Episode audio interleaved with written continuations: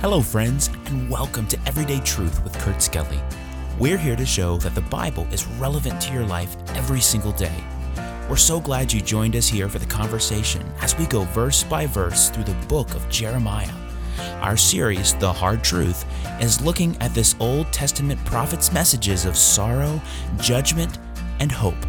Now, let's join Kurt for today's episode.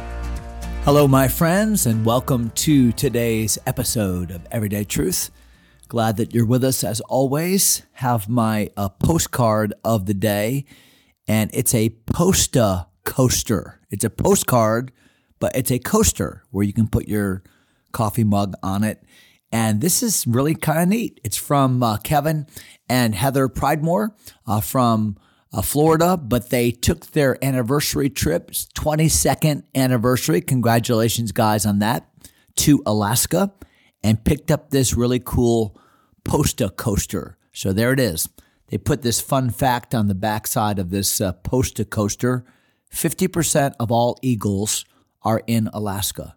That's an amazing fact. Of course, I, I don't want to be the guy that stood out there and counted all those eagles, but I'm sure it was a guesstimate. But that's uh, interesting.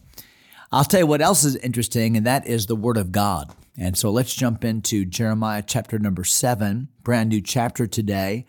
And what what a, a unique sermon this is. Remember, uh, Jeremiah is a collection in part of some of the sermons that God had inspired Jeremiah to give to a very rebellious nation. And one of those sermons is recorded for us here in Jeremiah chapter number seven. And it took place at a very strange place. Look at verse number one, Jeremiah chapter seven, verse number one, uh, where the Bible says, The word that came to Jeremiah from the Lord. And I never want to gloss over statements like that because a good sermon, the right kind of sermon is always a word that comes through a human resource to people, but really from God. The, the most important part of a message is who is it from?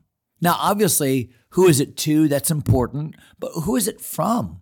Uh, what gives a message authority is its source. And the source of the message here is God, the Word of God. Look at verse number two. Here's the message Stand in the gate of the Lord's house and proclaim there this word and say.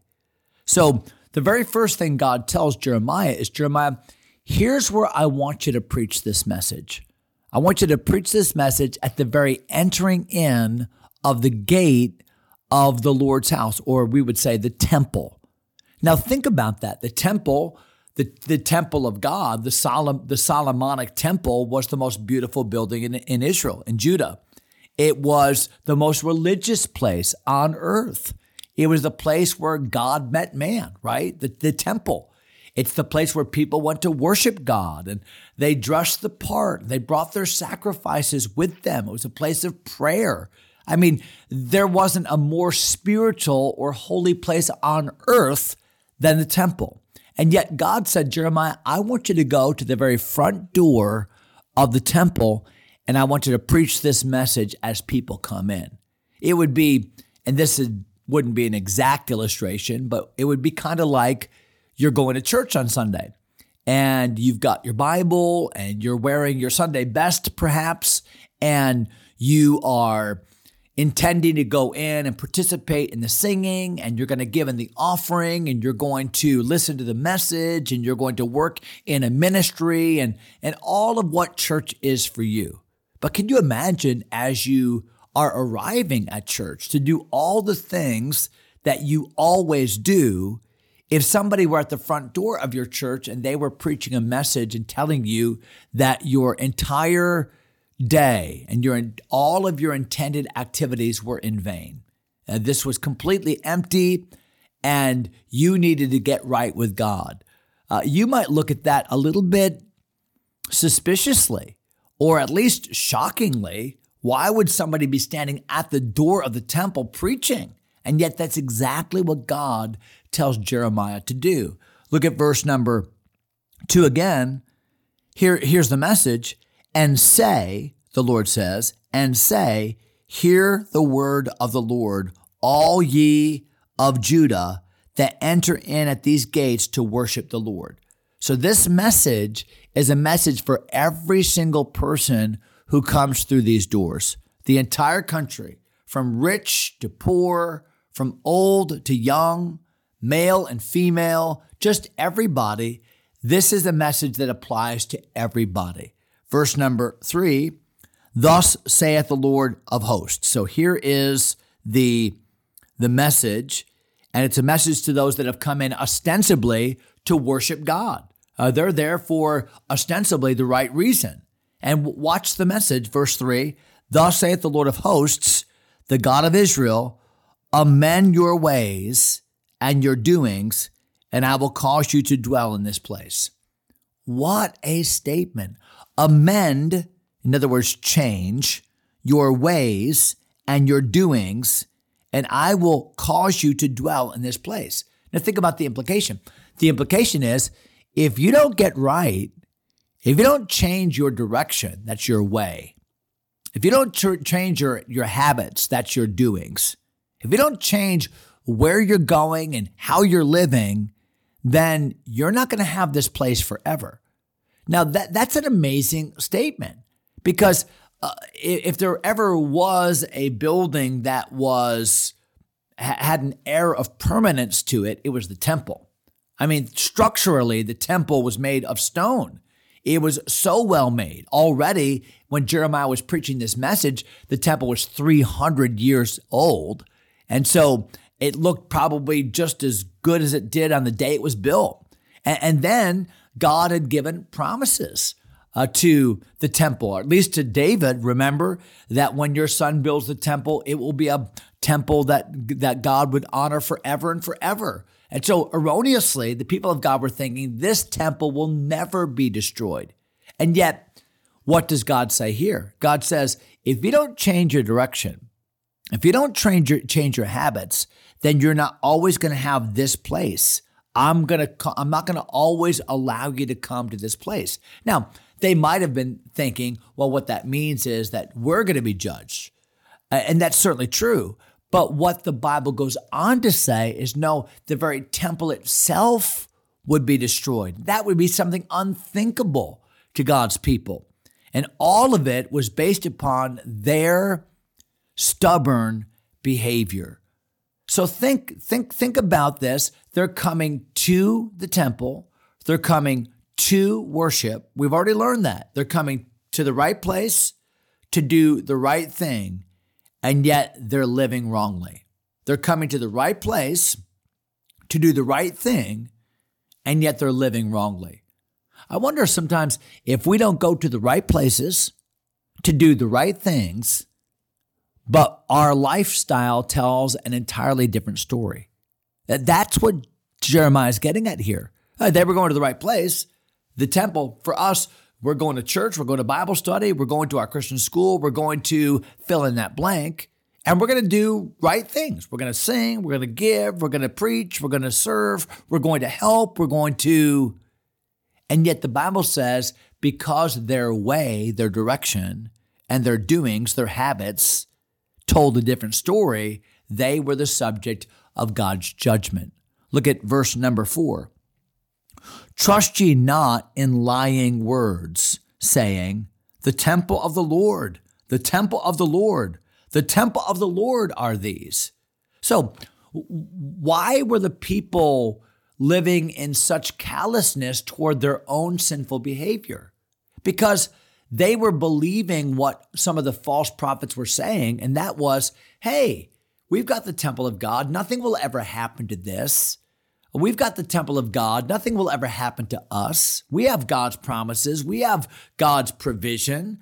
Uh, we we have our worship. We have our religious uh, our religious system here. No, nothing bad will ever. I know we might not be totally right with God, but they were putting a false trust in what God had provided without thinking about their relationship with the God of the provision. Does that make sense? Sometimes we we have a false sense of security because we have all the accoutrements of religion. We go to a big church that uh, is a nice building and we have big offerings and revival services and we have all the methods and we have all of the machinery uh, of the things that would indicate that we have good religion. And yet, what does the Bible teach? The Bible teaches that they weren't close to God at all.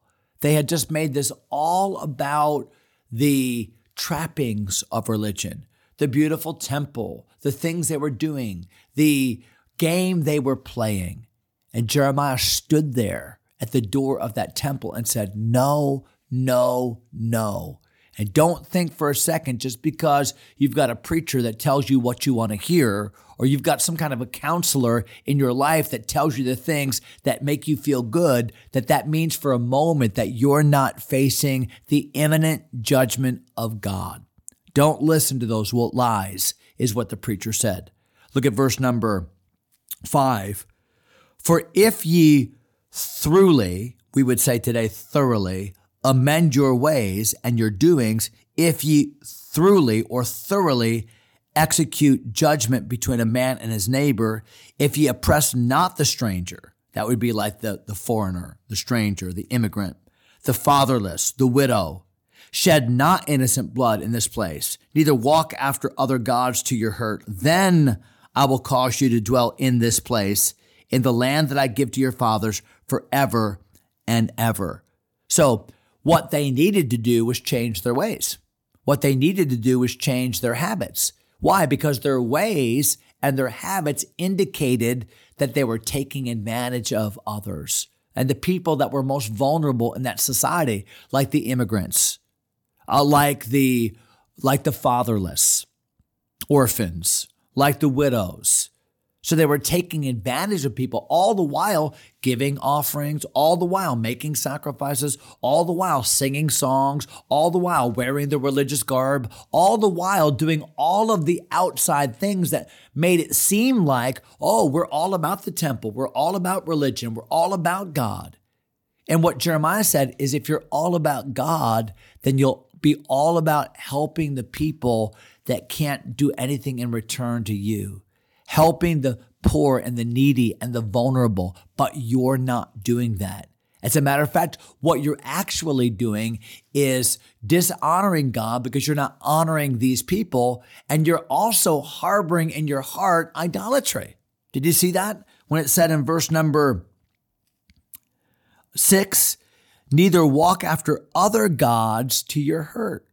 So here they were going to worship the God going to the temple of the God, or bringing sacrifices to the God, and yet the Bible says they were following other small g gods. So even as they were practicing their religion, they weren't treating people right. Even as they were practicing their religion, they were harboring loyalties to other false gods when they weren't at the temple. And what a what an indictment of modern day Christianity. No, the, the, the truest reflection of the authenticity of a Christian is how does he treat other people?